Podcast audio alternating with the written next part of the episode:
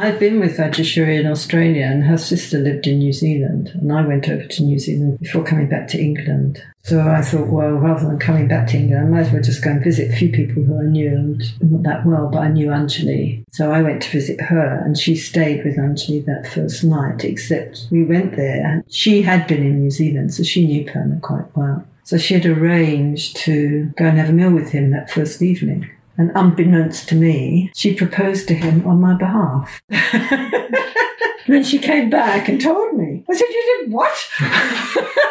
He's coming round to see you tomorrow. Yes. Apparently, he'd gone home and checked with the I Ching. And the I Ching seemed to say it could be quite positive. We met, and I just thought, hmm, I think this could work. It was mm. quite interesting. Mm. You know, it wasn't this sort of madly falling in love. There was mm. just this, you know, real sort of warmth and I think we both got to a point where the promiscuous age had done its thing. Mm. We didn't really want that. He had a quite a celibate life and he no longer really wanted that. I think we were both at a point where we just wanted to lead a simple life and not be thinking about it, basically, which was a lot easier if you're with somebody. We got married within a month.